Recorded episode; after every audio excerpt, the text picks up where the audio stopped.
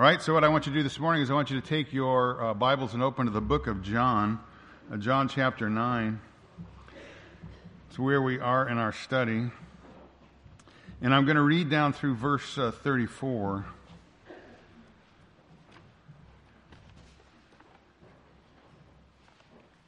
John chapter 9, starting in verse 13.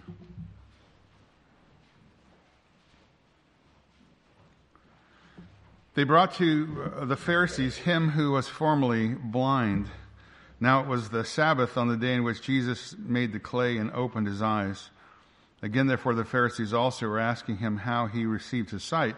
And he said to them, He applied clay to my eyes, and I washed, and I see.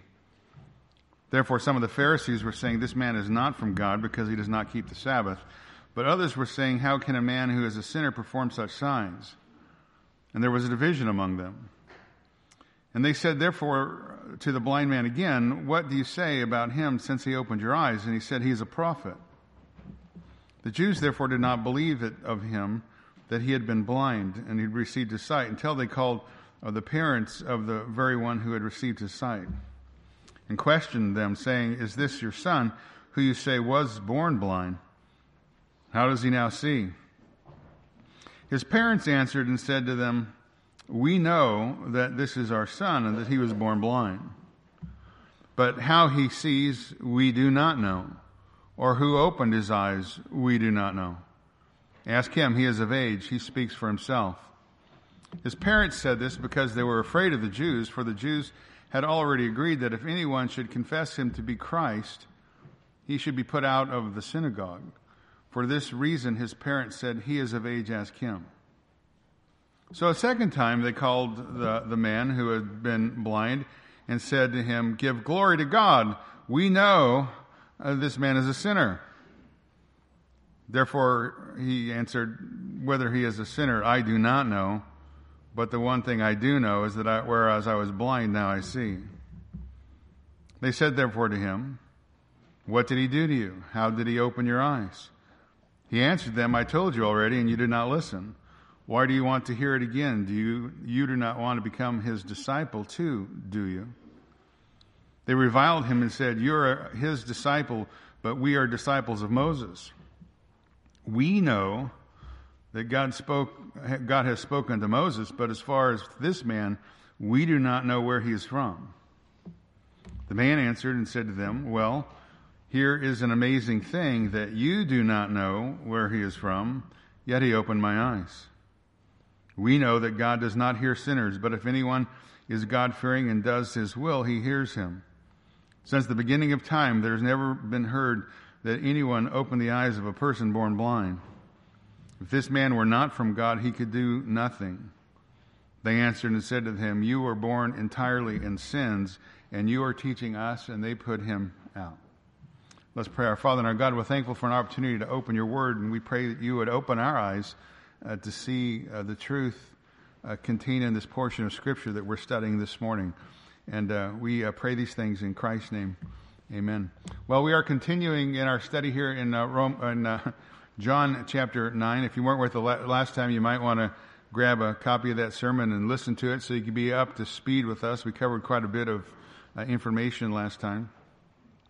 Uh, we began to look at this chapter, this chapter last time that in its entirety deals with this one issue of Jesus' miraculous healing of this man who was born blind. Now, I've entitled this morning's sermon, When Unbelief Examines a Miracle, because that's pretty much what's going on here. When unbelief examines a miracle, then I subtitled it, uh, We Know, We Do Not Know, and then How Do You Know? Now, I hope you caught that emphasis as I was reading through the text there because you see that issue of knowing or not knowing something uh, it comes up several times in the chapter by several different uh, individuals. Verse 20, for instance, his parents answered and said, We know that this is our son and that he was born blind, but how he now sees, we do not know, or who opened his eyes, we do not know. Pharisees, speaking in verse 24, a uh, second time they called the man who'd been blind and said to him, Give glory to God, for we know this man, speaking of Jesus, this man is a sinner. He answered and said, verse 25, whether he's a sinner, I do not know, but the one thing I do know, whereas I was blind, now I see. Again, the Pharisees, verse 29, we know that God has spoken from Moses, but as for this man, we do not know where he's from. Verse 30 The man answered and said to them, Well, here's an amazing thing that you, you religious individuals, right? You religious leaders, here's an amazing thing that you do not know where he is from, yet he opened my eyes. Verse 31. We know that God hear, God does not hear sinners, but if anyone is God fearing and does his will, he hears him. The portion concludes in verse 33 says, uh, this man, if this man were not from God, he could do nothing. So how do you know what you know? How do you know what you know? How can you be certain about what you know? In, in philosophy, it's called epistemology. And you've heard people dogmatically and authoritatively stand up and say, well, we know evolution is a fact. We know uh, that God, uh, that Jesus never claimed to be God. Right? You hear people make those kind of claims all the time. Claims of dogmatic authoritarianism that comes with a certain amount of knowledge. We know. Well, then the question is, well, how do you know? Because often, whatever the situation is, when you examine the evidence, you'll discover that there is knowledgeable, there are knowledgeable people, usually on both sides of almost every issue. So again, the question remains, how do you know with certainty what you think you believe? Right? How do you know with certainty what you know you say you believe in? Now, when it comes to the issue of spiritual truth, spiritual issues, especially in the day in which we live, uh, where the view is there's no such thing as absolute truth anywhere, and there's no such thing as absolute truth, especially in the spiritual realm. When it comes to the issue of spiritual truth, everybody thinks it's fair game to hold their own opinion, their own subjective opinion, their own biased opinion based on their own personal experience, ideas, or thoughts. So, again, in a time in which we live where there's uh, no uh, universal truth that is commonly accepted and believed, because the only standard of external standard of uh, evaluation of the truth has been completely and uh, abandoned by the culture, that being the Word of God. So, with no absolute standard, everybody makes up their own standard. Everybody does what is right in his or her own eyes, just like in the day of the judges. But again, most especially in the uh, spiritual realm. Because in the day in which we live, if you come and claim to have absolute knowledge, if you come to claim and have absolute truth, uh, and therefore by making a claim that your understanding of truth is the absolute truth, therefore all other claims, therefore by default and logic, are uh, in error, then you're going to be you're going to be um, labeled as narrow-minded. You're going to be labeled as bigoted, especially again in the day in which we live, because the value of all values is tolerance, right? Open mindedness. That's the prevailing value of our day. Uh, tolerance over truth. But it's interesting, and you know this, but Jesus often made exclusive claims, and he did that repeatedly. John 14, 6, Jesus said, I am the way, the truth, and the life, and no one comes to the Father but through me. It's an exclusive claim. And that exclusive claim excludes all other possibilities or other, all other possible suggested ways of coming to the Father. Jesus says you're not getting in through the prophet. You're, not getting in through the Pope. Jesus said, John 8 24, I said therefore to you that you shall die in your sins, for unless you believe that I am He, you shall die in your sins. Again, both of those statements that I just read are claims that are either truthful or they are false. You can't have an in between so again, the question is, how do you know with certainty what you believe to know or believe that you know? How do you know it to be true? Steven Cole puts forward an, axiom, a, self-evident truth that I think is helpful as way of a background when we begin to look at this text. He says, how do you know what you know, uh, especially in the spiritual realm? Then he says this, true spiritual knowledge is founded on Jesus Christ opening our eyes, but sin hinders us from true spiritual knowledge. That's a great statement. True spiritual knowledge is founded on Jesus Christ opening our eyes, but sin hinders us from true spiritual knowledge. Now, the only way that we know anything about God, that we know anything about Him, is that God would choose to reveal Himself to us. Right? And we understand from the Bible that He's done that very thing. He's, uh, he's uh, done that. He's explained Himself to us both through creation and through His Word. Through creation and through His Word. His Word written, the Bible, and His Word, his word incarnate. That being the person of the Lord Jesus Christ, God in the flesh. John 1 and 14. The Word became flesh and dwelt among us, and we beheld his glory. Glory is of the only begotten from the Father, full of grace and truth. And repeatedly so far in our study of the book of John, we've seen that Jesus claims to have been sent from God the Father to reveal the Father to us. John 1 and 18. It says, No man has seen God at any time. The only begotten who is born in the bosom of the Father, he has explained him.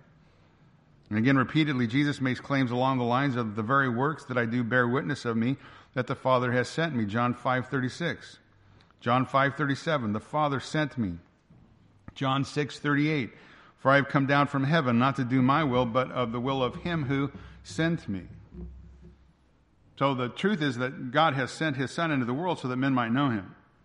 So that men might have a true understanding of spiritual truth a true understanding of who God is, what He's like in His nature and character, and what He's like in His tremendous love for mankind. Because God wants men to understand the true truth. Now, again, I repeat it often, but it's the thesis. I didn't write the book of John. It's the thesis that's uh, why John wrote the book, and that thesis statement really comes out everywhere in this gospel. John 20 and 31, these things, this entire gospel, these things have been written that you may believe or another way that you could say that, these things have been written so that you might know with absolute certainty that Jesus is the Christ, the Son of God, and that believing you might have life in his name. That's why John writes. He's writing that you might know with absolute certainty that Jesus is the Christ, the Son of the living God, and by believing you might have life in his name. The flip side of that truth would be failing to believe upon the person of the Lord Jesus Christ is going to result in eternal condemnation, eternal judgment.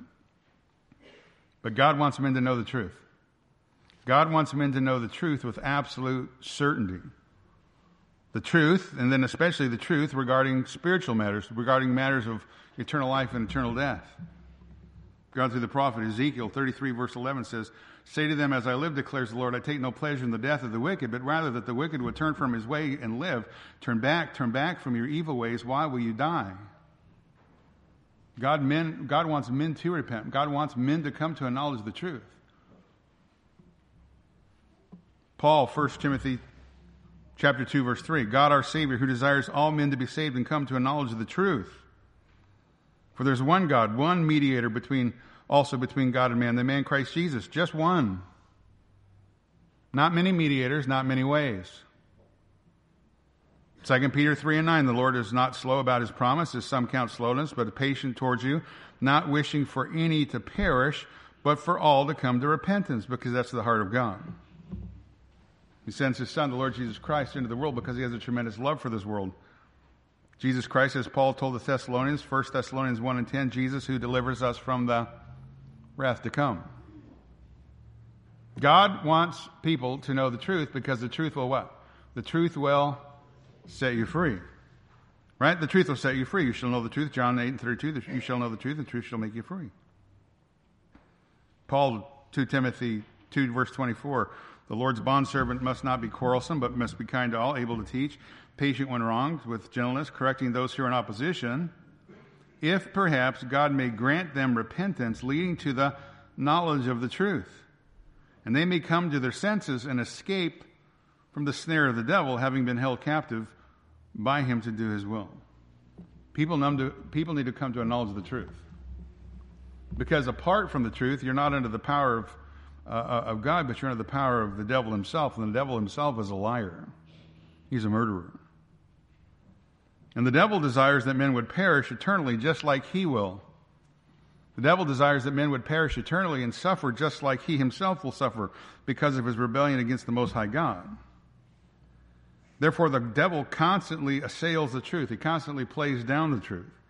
He constantly promotes lies such as, you, don't believe there's a devil, do you? I mean, we're so beyond that. We're so sophisticated in the day we live. There's no such thing as a devil. The devil promotes lies as, you know what? There are many ways to heaven. Uh, look at all these religions. Look at all these people, all these wonderful things that they're doing. There's many ways, many mediators the devil and his uh, ilk come along and say, well, you know what? We, we don't want to be overly dramatic or overly um, dogmatic about stuff, you know. I mean, the, the truth is divisive, doctrinal truth especially.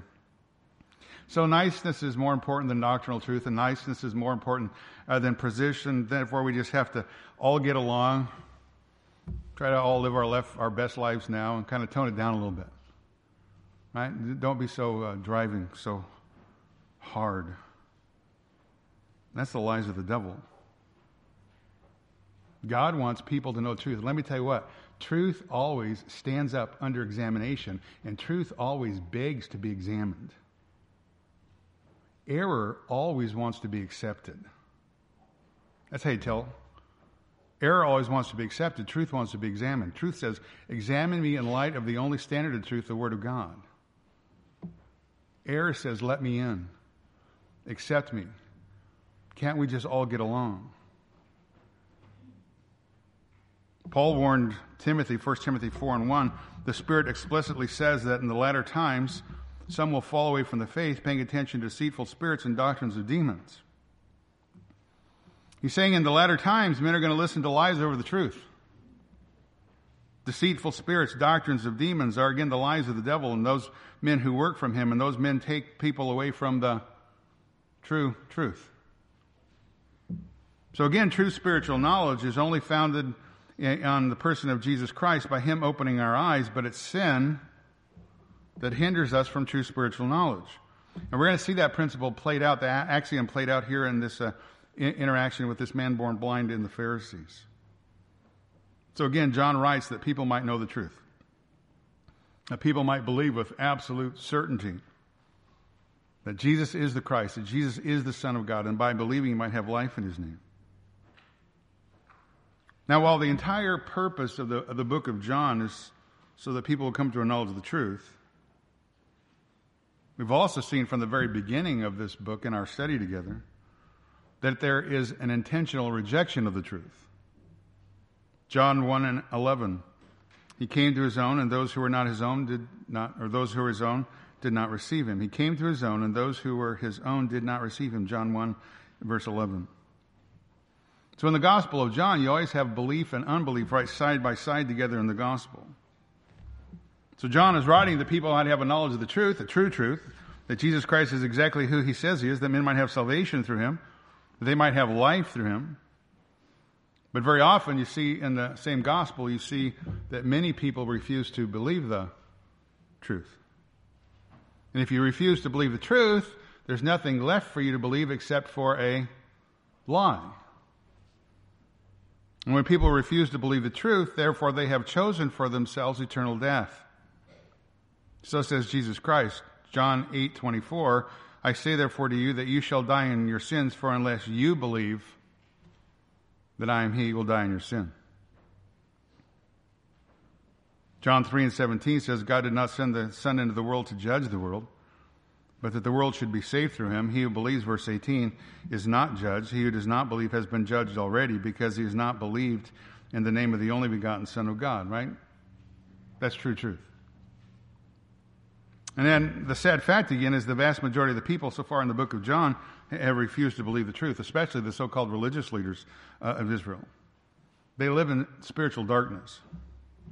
Sin has blinded them to the place where they think they are children of God serving Him, when in reality, the truth incarnate, the person of the Lord Jesus Christ Himself, has told them repeatedly that they're actually sons of their Father who is the devil, and they're not sons of the Father in heaven. They're blind to that reality, blind to the person of Jesus Christ. They live in spiritual darkness. Because sin, their sin has blinded them to the fact of the reality they don't know the true and the living God. And of course, unfortunately, we see that same kind of situation a lot of people throughout the world today, whether people come from religious backgrounds or non religious backgrounds, it's irrelevant. Because the only way that a person can ever come to a true knowledge of the truth is by repentance and faith in the light of the world, mankind's only hope, the Savior of the Lord Jesus Christ, who again said, Unless you believe that I am He, you will die in your sins. Because again, when men reject truth, when men reject revelation, when men reject the Word of God, they stand outside of the place of hope and help. And when men reject hope, or when men reject revelation, they've sealed uh, uh, their eternal destinies. And they're sealed their eternal destiny in damnation because they've chosen to reject the truth. They have chosen to reject true knowledge of the truth. And again, that's what we're going to see in our text today. And what we're going to see in the text is uh, we study again uh, belief and unbelief right side by side. Uh, we're going to see that unbelief is willful. The unbelief is willful. Unbelief is truth rejecting. Uh, unbelief is an intentional, active hardening of the heart. Uh, unbelief is in- inexcusable. And unbelief is irrational. Again, Jesus said back uh, earlier in, in, John chapter 5, he says to, to, the religious leaders, and it's really a statement to all unbelievers, uh, he says, John 5 and 40, you, you're, you're unwilling to come to me. You are unwilling to come to me that you might have life. That's the unbeliever's position, unwilling. In spite of all the evidence to the deity of Christ, they're unwilling. Unwilling to come, unwilling to be saved, that they might have life.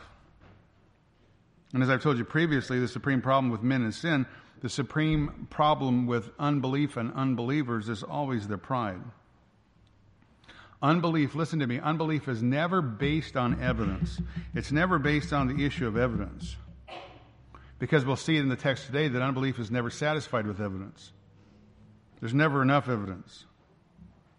There's not enough evidence to come to an understanding that Jesus is more than just a man or more than just some, some uh, religious teacher. When he raises Lazarus from the dead, whom everybody in the town knows has been dead for four days, uh, he raises him from the dead, John chapter 11. Still, in that context, men are going to refuse to believe.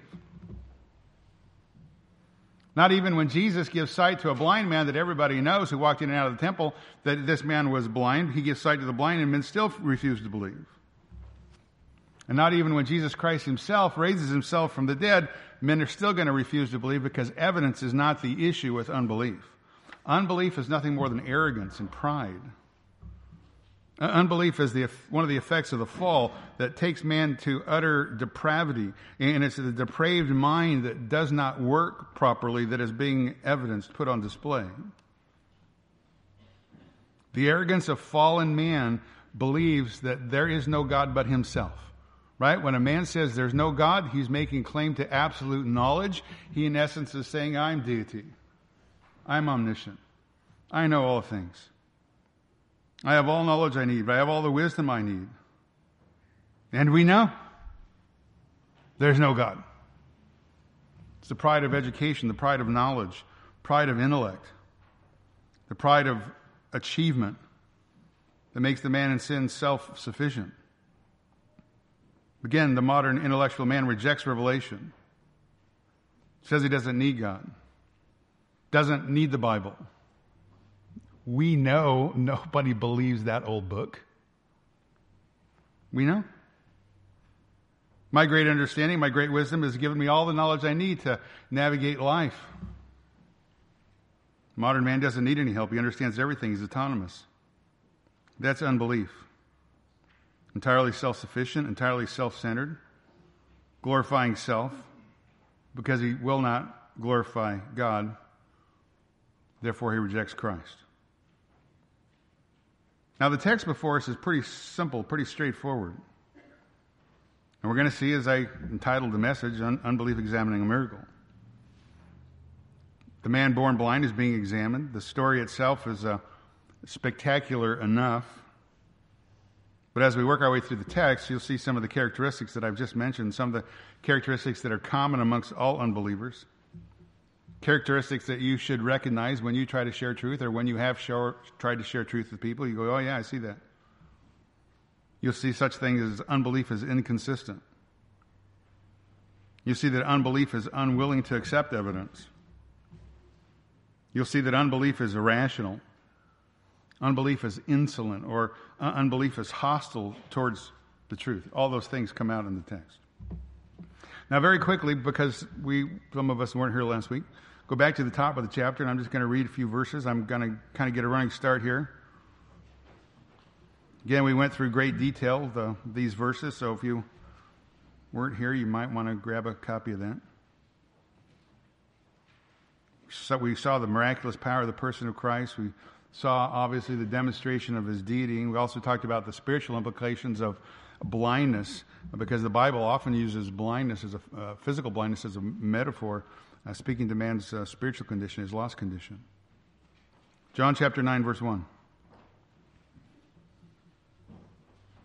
As he passed by, he saw a man blind from birth. So again, in the context, Jesus has just left the temple. Right? He's been in the temple teaching for an extended period of time.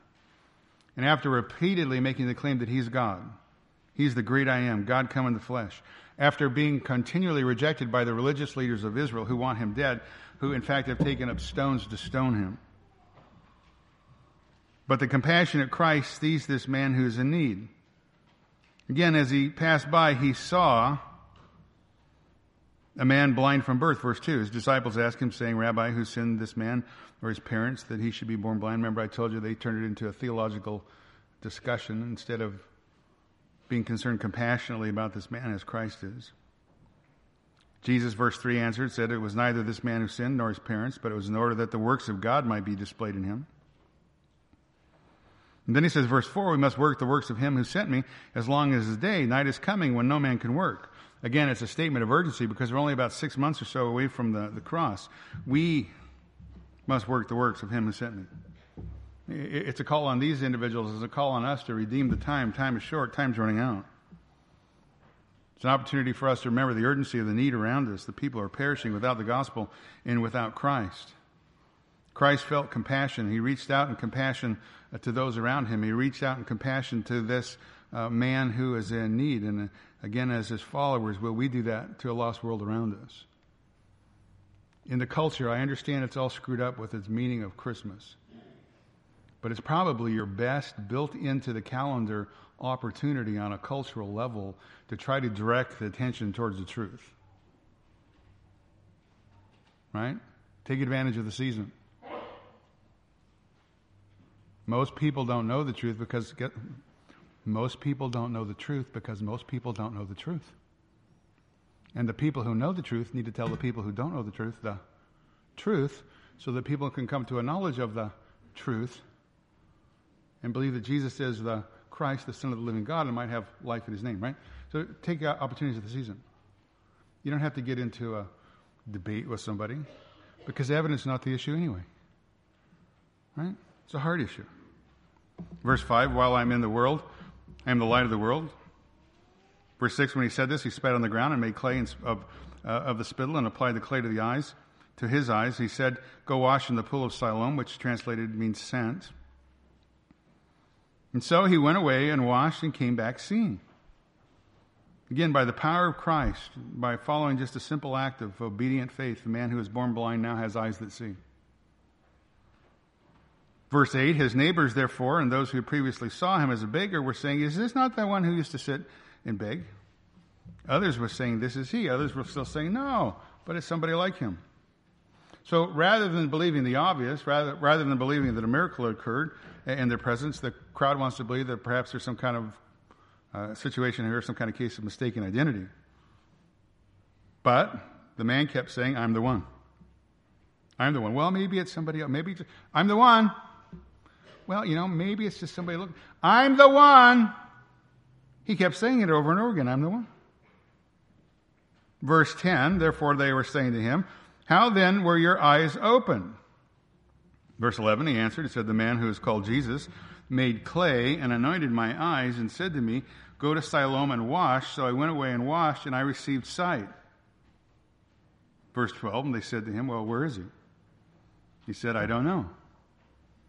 I mean, how could he know? He was blind. Doesn't even know what he looks like, right? Doesn't even know what doesn't even know what look likes means.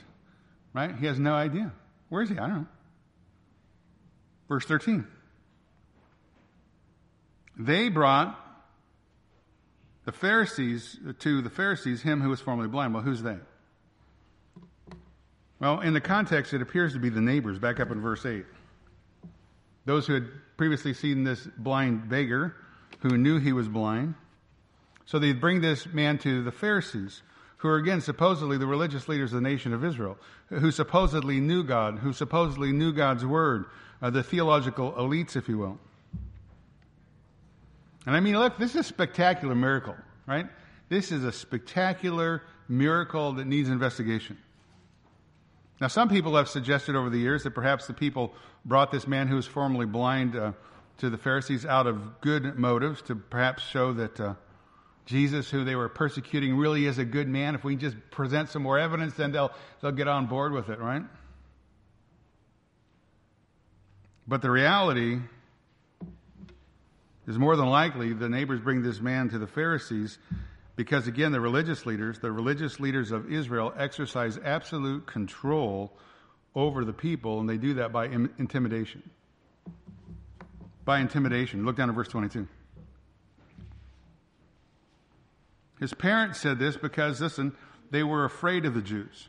Now, remember, I told you that every time John uses that little uh, uh, um, phraseology, he's using the religious of the of the religious leaders, the Jews, those who are hostile towards Christ. That's the way he uses that phraseology all through his gospel. For the Jews, he said, the parents said this because they were afraid of the Jews, for the Jews had already agreed that if anyone should confess him to be the Christ, they should be put out of the synagogue. Now, we don't get it in our culture, but in this culture, to be uh, put out of the synagogue or unsynagogue would be the greatest tragedy that could ever occur in anybody's life on a personal level. That, that meant that you were cursed of society. Uh, that meant that you were cut off from your people, that you were cut off from your job, your friends, your family, your community, if you will. It meant to literally becoming an outcast instantaneously. They brought to the Pharisees him who was formerly blind. Now, again, remember the religious leaders of Israel, they want to kill Jesus, and everybody knows that. It's a well known fact. And remember also that they had been already discrediting Jesus, saying he's a Samaritan. What does that mean? Well, it means he's a, he's a half breed, he's a false teacher. Well, they had said repeatedly that he has a demon, that he's insane, he's of Satan, not of God. Therefore, the religious leaders have already created a law against the people who would confess that Jesus is the Christ or the Messiah. Therefore, people are fearful of being cast out from the community. One writer puts it like this He says, In a culture of fear, listen carefully, because this has absolute modern application, I guarantee you. Far beyond the text. In a culture of fear, people tend to keep their distance from anything that would get them in trouble with the authorities. That's how communist regimes operate. If you know that your neighbor criticizes the government and you don't report him, the authorities will come after you. If you do report him, you'll get extra credit for supporting the state. So the neighbors hear that Jesus, whom the religious leaders were trying to get rid of, has healed a beggar. They think we need to take him to the Pharisees so that we don't get into trouble. Now, I think that view is spot on, as they say. I think it's especially accurate in view of verse 14. Now, it was on the Sabbath day when Jesus made the clay and opened the eyes. So, in doing so, in healing this man on the Sabbath, Jesus has vi- violated rabbinical law. And the people are in fear of the religious leaders, fear of being cursed in their society. They're under this heavy penalty. Uh, they turn this man in because they believe that Jesus has violated rabbinical law by healing this man on the Sabbath, and they don't want to be as seen as those who are against the state or as those who are against the religious authorities of the day. Now, right up front, what you need to understand is that Jesus has not violated any of God's Sabbath regulations revealed in Scripture. But he has very much intentionally ignored the restrictions and the extra biblical applications that the rabbis have placed upon the Sabbath. He has violated the extra biblical traditions of men, not God's word. Now, the religious leaders of the time had heaped up a variety of burdens on the Sabbath that God never intended. Right? The scribes and the, the Pharisees, the, uh, the religious leaders had worked all these details out in order to uh, constitute uh, uh what would be a work you're not supposed to work on the Sabbath. So, what would be work uh, on the Sabbath? So, had these all, all these various rules uh, that were strictly forbidden by the religious leaders. According to the uh, commentator historian Barclay, William Barclay says, here are some of the things that were for- forbidden on the Sabbath. A man may fill, uh, may not fill a dish with oil and put it beside a lamp and put the end of the wick in it. So he's saying, look, you couldn't fill a lamp with oil on a Sabbath. You couldn't light the wick. And you also, if you couldn't light it, you couldn't blow it out because that would be work. Here's a good one. If you went outside on the Sabbath and you had nails in your sandals, to hold them together. I guess they didn't have tennis shoes at that time. If you went outside on the Sabbath and you had nails in your sandals to hold them together, that would make you guilty of carrying weight on the Sabbath. That would be a violation of the religious leader's Sabbath laws. You could not cut your fingernails or pull out your hair or your beard or of your head. I mean, they just heap burden after burden, ridiculous rules. Sabbath violations included healing, unless you were near death. Uh, you could give medical attention, but could only be given if you were actually in danger of dying, and then only enough medical attention to keep, uh, attention to keep you uh, alive, to keep you from getting worse, but nothing to make you better until after the Sabbath.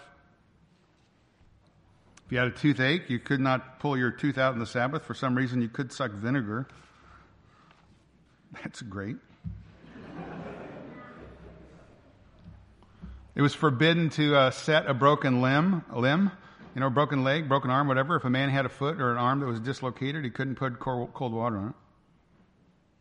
So, because this man who is clearly born blind is not in danger of his life, according to the ridiculous rules and regulations of the religious leaders, Jesus broke their Sabbath when he healed them. Did you know that there was actually rules? Seems like a good rule, but there was actually rules against spreading saliva on the Sabbath. They go, Amen, right? Well, why would they have a rule like that? Well, because they believed at the time that saliva had some kind of medicinal value. So you weren't allowed to spread saliva on the Sabbath. One reading says this As to fasting spittle, it is not lawful to put it so much as even upon the eyelids. Hmm. Guess what? That's a dumb rule. One, I don't know why we need a rule like that. Two, it's dumb. And three, that's exactly what Jesus just did. Probably because of the first two.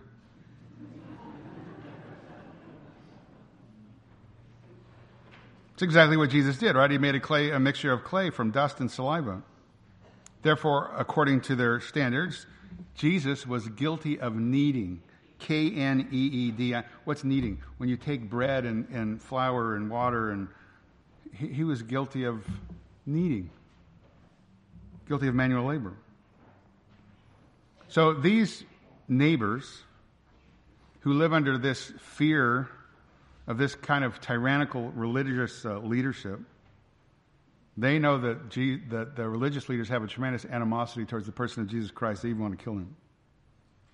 And in their eyes, according to the religious leaders' rules that they've heaped up on the Sabbath, Jesus has broken the Sabbath. Therefore, they take this man in because, again, no one wants to be seen against the, to be seen as standing against the religious rulers, right? So they take him in out of fear. Now, again, Jesus did not violate God's law. When he healed on the Sabbath, he was acting against the Pharisaical interpretation of the law, against their particular uh, man made rules. And as you know from the text of the scripture, there are several times when Jesus intentionally healed a person on the Sabbath. For example, Simon Peter's mother in law in Peter's home, Mark 1, uh, the man who had the withered hand in the synagogue, Mark 3. This man born blind here in John 9. Crippled woman in the synagogue, Luke 13. The man with dropsy, which is just an inflammatory uh, disorder of the limbs, in, a Pharisee's house, uh, Luke 14 a demon possessed man in Capernaum, again, Mark chapter 1. And then back in chapter 5 of the book of John, the man he healed at the pool of Bethesda. And every time that Jesus publicly healed somebody on the Sabbath, the Pharisees turned around and accused him of breaking Sabbath law. But Jesus' response was always consistent. Jesus' response was, is that he was always working the works of his Father. And he's the Lord of the Sabbath. He can do whatever he wants to do on the Sabbath. Mark 2 and 28, I am the Lord of the Sabbath. So again, when Jesus healed a man back in chapter 5 at the pool of Bethesda, uh, the Pharisees went after him when he healed him on the Sabbath. And again, he did it on the Sabbath, and he said, My Father works on the Sabbath, so I work on the Sabbath. God doesn't rest on the Sabbath, neither do I rest on the Sabbath. Then they accused him of blasphemy because he made himself equal with God. But he paid no attention to the rules. He paid no attention to the rules that the religious leaders heaped upon the Sabbath, that in fact made the Sabbath, listen, the worst day of the week. Mark 2 and 27, Jesus said, The Sabbath was made for man, not man for the Sabbath. God intended the Sabbath to be a day of comfort, a day of rest, a day of joy, a day of uh, uh, enjoyment, a day of refreshment, a day to rest uh, for the benefit of mankind, for him mentally and physically after working all week. A day of rest and a day to redirect his attention away from the daily routines of his uh, life to the person of God himself. But unfortunately, the religious leaders had turned the Sabbath into an unbelievably uh, ridiculous burden. So Jesus purposefully violated their Sabbath. He purposefully violated the laws that they had invented, not God's laws. Matthew 15, 9, you have substituted the traditions of men for the commandments of God. So again, the Pharisees had so conflated their own standards, uh, their own standard of holiness, uh, with God's standard of holiness. They so conflated their own standard that they actually attacked the Lord Jesus Christ himself for breaking the Sabbath law. But Jesus kept God's law, just didn't keep their law. And the basic reason that Jesus healed on the Sabbath was that people were in need of his help. People were in need of his help. And, and God's mercy doesn't have a calendar. Jesus healed on the Sabbath because that glorified God.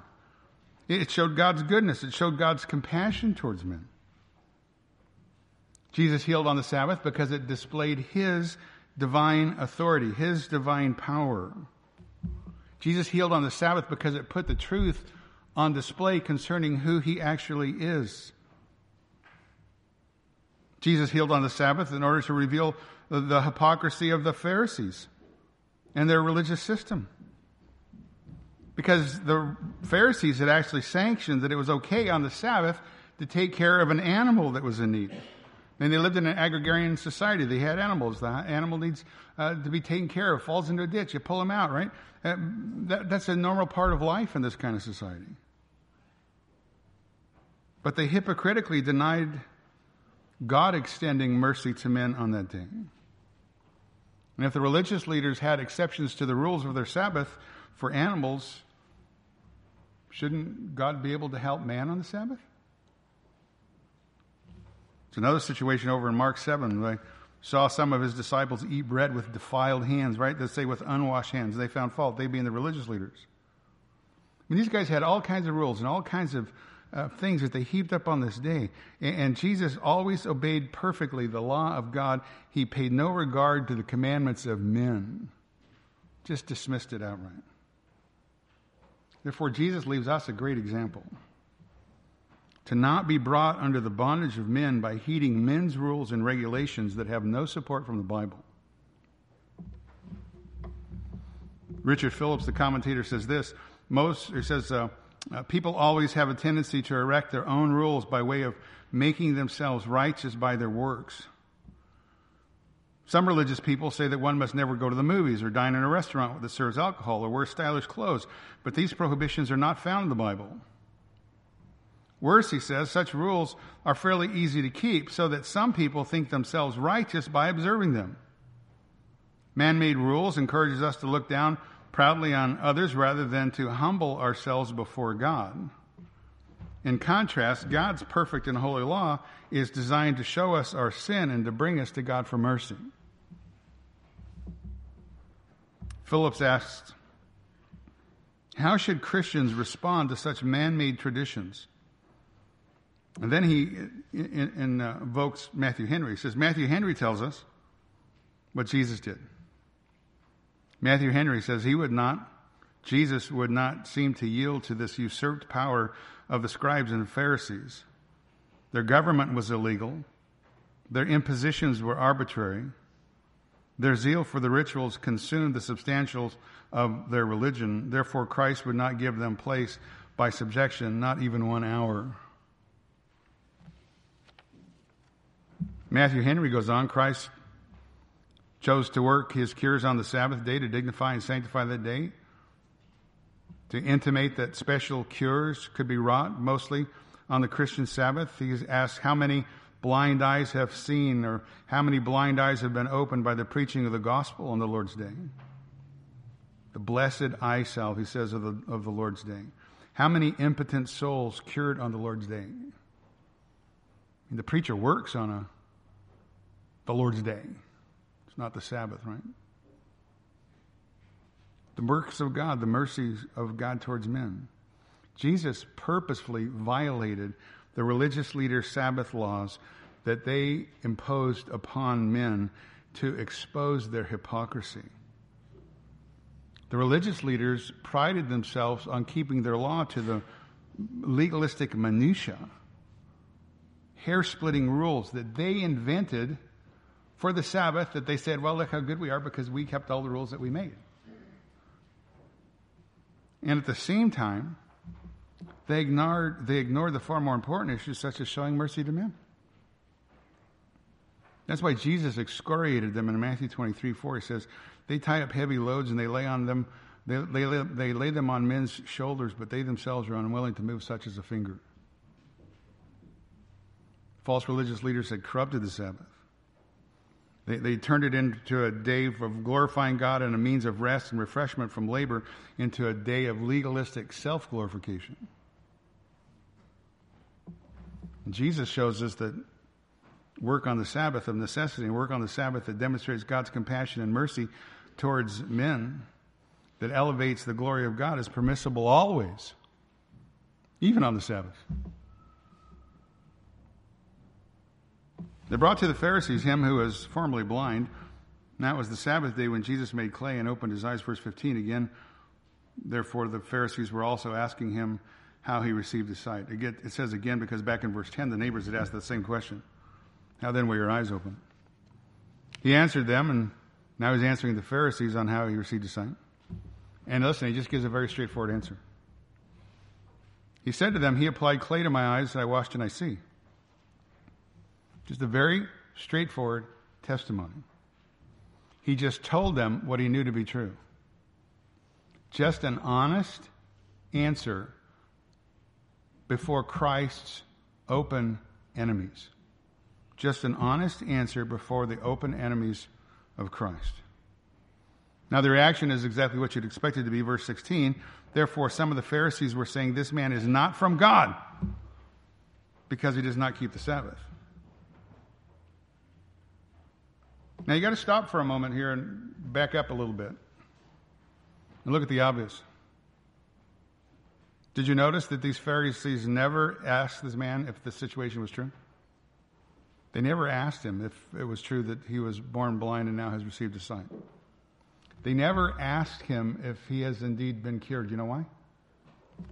They don't care. They don't care. They don't care a bit. You'll also notice that there's no rejoicing, no joy in this text over the fact that the man who was born blind now has his sight. Because again, these religious leaders don't care one bit about this beggar. Matthew Henry remarks their enmity to Christ has divested them, their enmity to Christ has divested them of all manner of humanity. They don't care about him. They only care about their religious rules, their religious rituals that they themselves have invented so that they can say they're holy and more holy than everybody else and they only care about trying to find a way to discredit Jesus Christ. Again, the religious leaders of Israel have already made up their minds. Therefore, some of the Pharisees were saying this man is not from God because he does not keep the Sabbath. So, again, they're not interested in an honest evaluation of the events in front of them. Because if you really wanted to know the truth, then you would do an investigation, right? You do an investigation and then you come up with a conclusion concerning your investigation. But these men have already come up with their conclusion before they've even examined the evidence or investigated the situation. And the conclusion is this man is not from God because he does not keep the Sabbath. This man, Jesus, doesn't keep all their rules, all their ridiculous, trifling little rules that they have invented on the Sabbath, that they've heaped on the Sabbath. Therefore, their conclusion is this man is not from God. So again, here again is the irrationality of un- unbelief on display. It doesn't matter This man has been healed, this man who was born blind.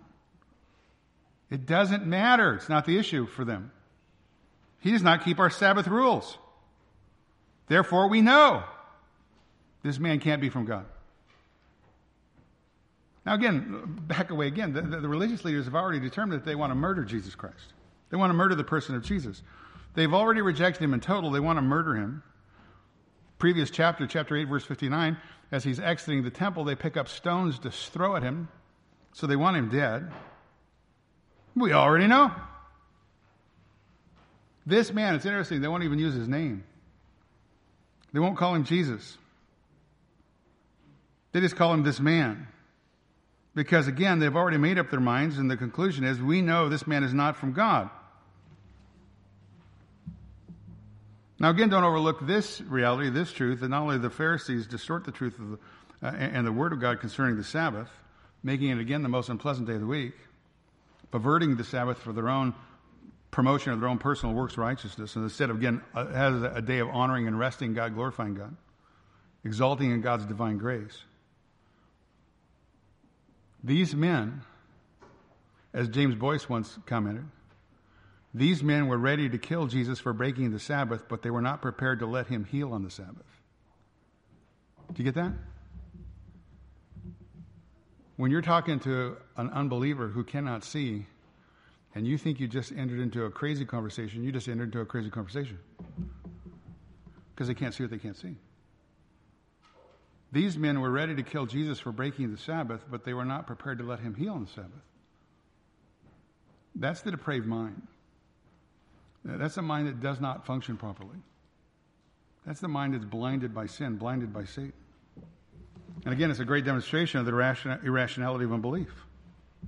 It's a great demonstration, again, that unless Christ opens blind, uh, blind eyes spiritually, and men humble themselves under the Word of God, men have no hope of ever coming to a knowledge of the true truth. And again, the Pharisees' reaction to Jesus is exactly the way it is with a lot of people who claim not to believe in Jesus, even in our day. Because they say, We know. We know that Jesus is not God. We know that Jesus is not God come in the flesh. We know that Jesus never claimed to be God. We, we know that there's no way that miracles are possible. We know that this man doesn't have the power or didn't have the power to create miracles. We know that there's no such thing as God to whom we're accountable and going to stand before one day and give an account for our life. We know.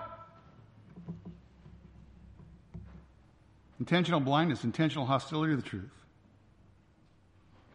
without so much as an honest investigation of the realities. So immediately, based with a biased approach, with these uh, so-called religious leaders are going to quote unquote investigate the miracle. They've already made up their mind in advance, right? We know. We know this man is not from God.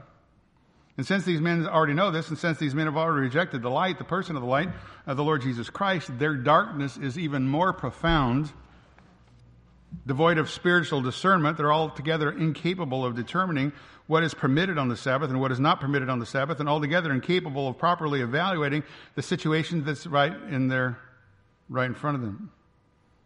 Arthur Pink says this, and thus finding fault with Christ because he had opened the eyes of this blind beggar on the Sabbath, they did but expose their ignorance and exhibit their own spiritual blindness. Right? They, they just expose themselves and the reality that they can't see on a spiritual level. And again, that's the way it is with all unbelief. Again, modern man thinks he's so wise. Modern man thinks he's so uh, got so much intellect and, in his understanding uh, because he has rejected God. He's rejected God's revelation, his great intellect. Again, we know the modern man knows there's no God. Where repeatedly God in His Word says the fool has said in his heart there is no God. Hmm. Man's truth? God's truth. Man says we know there's no God. God says the fool has said in his heart there's no God.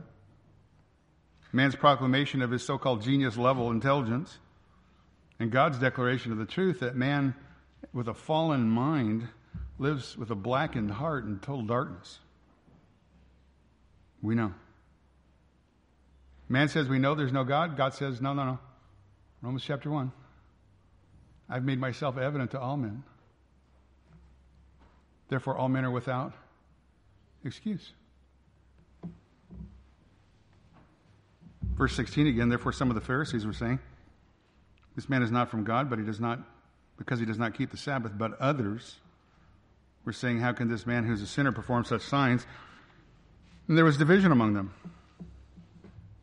So again, don't overlook the very simple reality of the testimony that the man gives, just very straightforward testimony, must have been effective to some extent. Because at least some had apparently accepted the reality of the miracle. How can a man who is a sinner perform such signs? Well, again, most people don't believe, most men don't believe. There's a small majority that acknowledges that uh, if this man were not commissioned by God, if this man were not enabled by God, he couldn't possibly give sight to the blind man.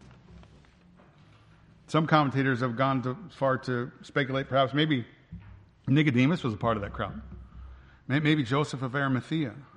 Because it's pretty much the same argument uh, that uh, Nicodemus used back in John chapter 3, uh, verse 2. He says, Rabbi, we know we know that you come from God as a teacher, and no one can do the signs that you do unless God is with him. Therefore, some of the Pharisees were saying, This man is not from God because he does not keep the Sabbath. But others were saying, How can a man who is a sinner perform such signs? And there was division among them. I don't know if you ever noticed this, but when you introduce Jesus Christ into the conversation, it usually brings division. See division back in chapter uh, 7, verse 12. You see it again in chapter 7, verses 40 uh, through uh, 43. You see it again in the future in John chapter 10, verse 19. There arose a division uh, amongst the Jews because of Jesus. How can this man who's a sinner perform such signs? There was a division among them because Jesus always brings division among people because the truth always separates error.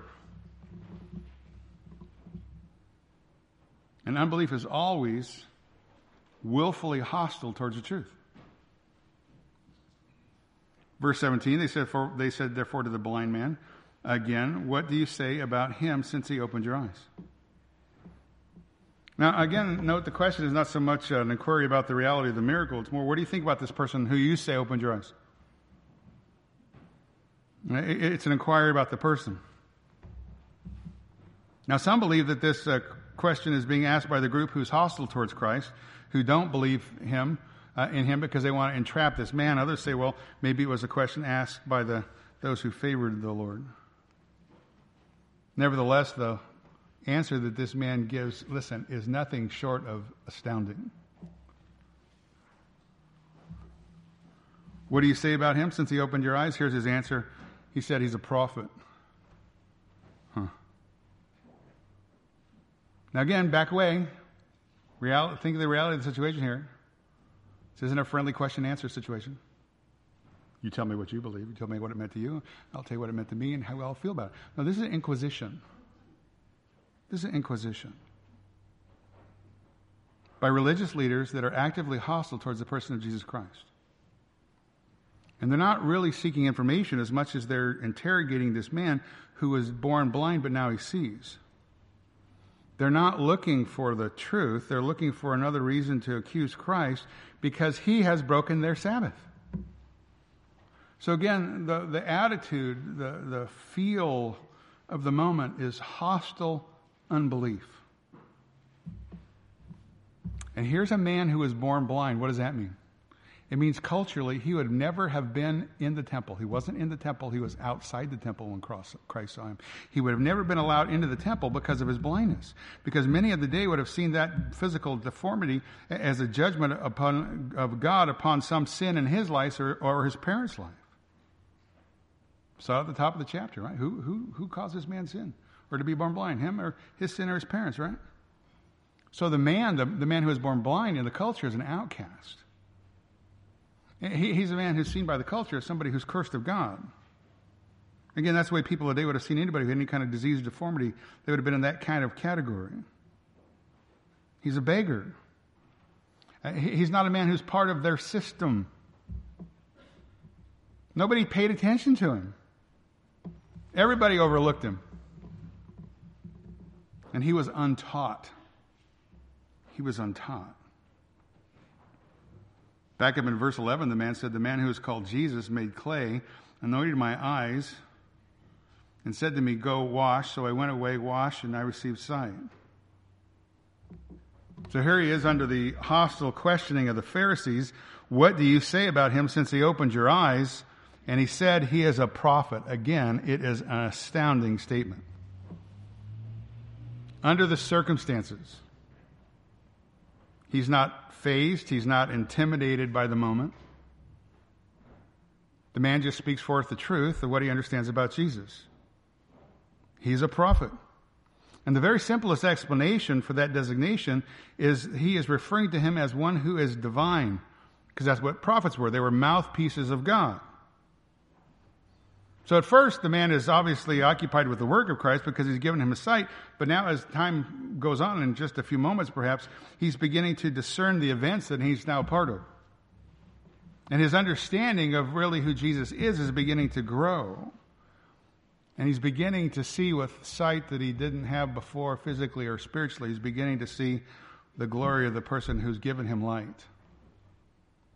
Sight again to the one who was once blind. So again, this beggar who'd once lacked the ability to perceive sight, perceive light physically, now touched by the grace, the mercy, the compassion of God in the person of Jesus Christ, the divine one, the Lord Jesus Christ, when he heals his blindness, the conclusion he comes to is obvious. Right? There's no other, there's no other answer to it. This man who restored my spiritual or my physical, physical sight is giving me eyes to see on a spiritual level. The enemies of Christ ask again, What do you say about him since he opened your eyes? And he says, He's from God. He's someone sent from God. He's a prophet. Now, don't you think at this moment, perhaps the religious leaders were a tad bit irritated. They probably weren't pleased with him. But again, the man just makes the conclusion based on the miraculous power that he'd received through Christ. This is just the reality of it. The man just gives a straightforward, honest, reasonable answer to the events. Here's a man who was born blind. Now he sees because of the miraculous power of Jesus Christ. Therefore, the conclusion again is unmistakable. Listen, to those who want to see. The conclusion is unmistakable to those who want to see. This man must be from God. The Pharisees ask, What do you say about him since he opened your eyes? He says again, very straightforwardly, very boldly, very emphatically, he's from God. What do, you, what, I, what I think about him? He's from God. He's a prophet. A little further on the interrogation, Verse 32, this man who was formerly blind says, Since the beginning of time, it has never been heard that anyone born, anyone has opened his eyes of a person born blind. If, if this man were not from God, he could not do this thing. He could do nothing. Evidence is there for those who want to see. But again, as I told you previously, unbelief is not concerned with evidence. Unconcerned is not Unbelief is unconcerned with evidence. In fact, unbelief is hostile towards evidence. This once blind man can see the reality that the spiritually blind Pharisees refuse to see that Jesus has been sent from God. Listen, his eyes are becoming clearer while the Pharisees' eyes are becoming what? Darker. Verse 18 the Jews Again, that's the designation that John always uses for those towards, hostile towards Christ. The Jews, therefore, did not believe him when he had, that he'd been blind and now received his sight. J.C. Ryle offers this. He says, We should mark the extraordinary unbelief of the Jewish people and their obstinate determination to shut their eyes against light. It teaches the folly of supposing that mere evidence alone will ever make men Christians. It is the want of will to believe and not the want of reason for believing that makes men infidels. That's a great quote. Therefore, they did not believe of him, uh, it, of him that he had been blind and received his sight until they called the parents uh, of the very one who had received his sight. Now, that little phrase "until they called" doesn't mean that after they called this man's parents, he uh, saw they believed. It, it, just means that they were unbelieving to this point, and they called this parent, the parents, and they were still unbelieving. Right. So, so even after they called, they continued to remain in their unbelief. Uh, the, the until was just a, a, a, time, a word of time to signify an interval of time. And again, refusing to believe the reality of what's in front of them, looking for another option. Well, let's go back to maybe it's a mistaken identity. Right? that had been thrown out earlier. Maybe, maybe that's where we should go. They call the parents of the very one who had received sight, his sight, verse 19. They question them, saying, Is this your son who you say was born blind? Then how does he see? Or how does he now see? So again, the enemies of the Lord are again trying to find a way to discredit this man. They want to discredit Christ. They want to discredit this man, whom you, you, you, you who say were born blind, call the parents in, insinuating maybe the parents are imposters, maybe the parents are lying, uh, maybe the, the, the parents are uh, deceitfully plotting on behalf of Christ uh, a false report that their son was blind, and in reality, he never was blind. Is this your son who you say was born blind? And then how does he see? Verse 20, his parents answered and said to them, We know that this is our son and that he was born blind, but how he now sees, we do not know. Or who opened his eyes, we do not know. Ask him, he is of age. He shall speak for himself. Again, the parents answer very cautiously the question because of verse 22. His parents said this because they were afraid of the Jews, for the Jews had already agreed that if anyone should confess him to be the Christ, he should be put out of the synagogue. For uh, this reason, his parents said, He is of age, ask him. Verse 24. So a second time, they called the man who had been blind and said to him, Give glory to God. We know that this man is a sinner. Verse 25. He therefore answered, Whether he is a sinner, I do not know. The one thing I do know so wherefore I was blind, now I see. It's a wonderful miracle that had been performed, but these Jews, these haters, these enemies of Christ are determined not to see it or believe it. The simple testimony of a man who is a beneficiary of God's grace and God's power goes unheeded. Because the enmity and the hostility of the unregenerate mind is so great against the person of Jesus Christ. Even in the midst of overwhelming evidence, even in the midst of evidence, unbelief is hostile towards the truth because unbelief rejects the truth. Uh, unbelief fights against the truth. It suppresses the truth and unrighteousness, as Paul says in Romans 1. That's these men. That's the heart of all unbelievers. The Pharisees, just like all unbelievers, reject the person of Jesus Christ because in their fallen heart, in, their pride, listen, they don't want a Savior. They don't want a Savior. They want to be affirmed by their own merits. They want to be affirmed by their own perceived goodness. They don't want to be forgiven. They want to be affirmed. Boy, because if they had to confess the fact that they are sinners in need of grace, they'd have to admit, the religious leaders would have to admit that they are a part of the all have sinned and fall short of the glory of God group. And in their pride, they're unwilling to accept that truth. In their pride, they're unwilling to admit that truth. Rejecting the truth, rejecting the obvious, suppressing the truth in unrighteousness, twisting the truth in willful unbelief Pride will not allow the natural man to say he is a sinner in need of God's grace. The pride of the natural man refuses to accept the fact that he cannot fix himself. He refuses to believe the truth that there's no hope for him apart from the person of Jesus Christ. Because the natural man, in unbelief, loves darkness rather than light because their deeds are evil. And the natural man can't see the glory of the person of Jesus Christ because the little g God of this world has blinded his mind to the truth. Those who are perishing can't see the light of the gospel, the glory of Jesus Christ, who's the image of God, as Paul says in 2 Corinthians 4.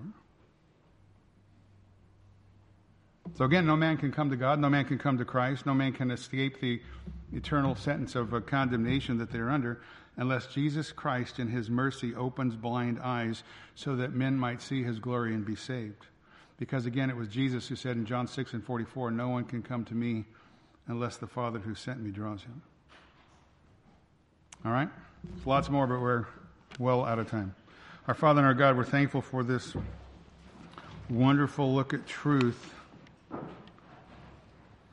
wonderful display of your grace and power compassion to this man that was born blind, and you put your glory on display through your Son, our Savior. And to those who see, as this man sees now physically, to those who see, we see the reality behind that power. That you're exactly who you claim to be. Therefore, we worship you. And thank you for taking us from the realm of darkness into the realm of light, from removing the scales from our eyes, so that we might see the glory of your Son, our Savior, the blessed Lord Jesus Christ. What a wonderful truth. With the hymn writer, we were blind once, but now we see. And it's only because of your mercy and grace. Help us again at this time of uh, the year to be mindful to those around us who are in deep need. And the greatest need that we all have is coming to an understanding of the truth, to be saved and not face you in condemnation, but to enjoy you as our Father, Savior, Redeemer, friend. And that's what all who have repented and placed their faith in Christ stand before you as. And we're so thankful for that. And now, we, Lord, we thank you for an opportunity to celebrate your goodness through the Lord's table. And we pray your blessing on our time. We pray in Christ's name. Amen.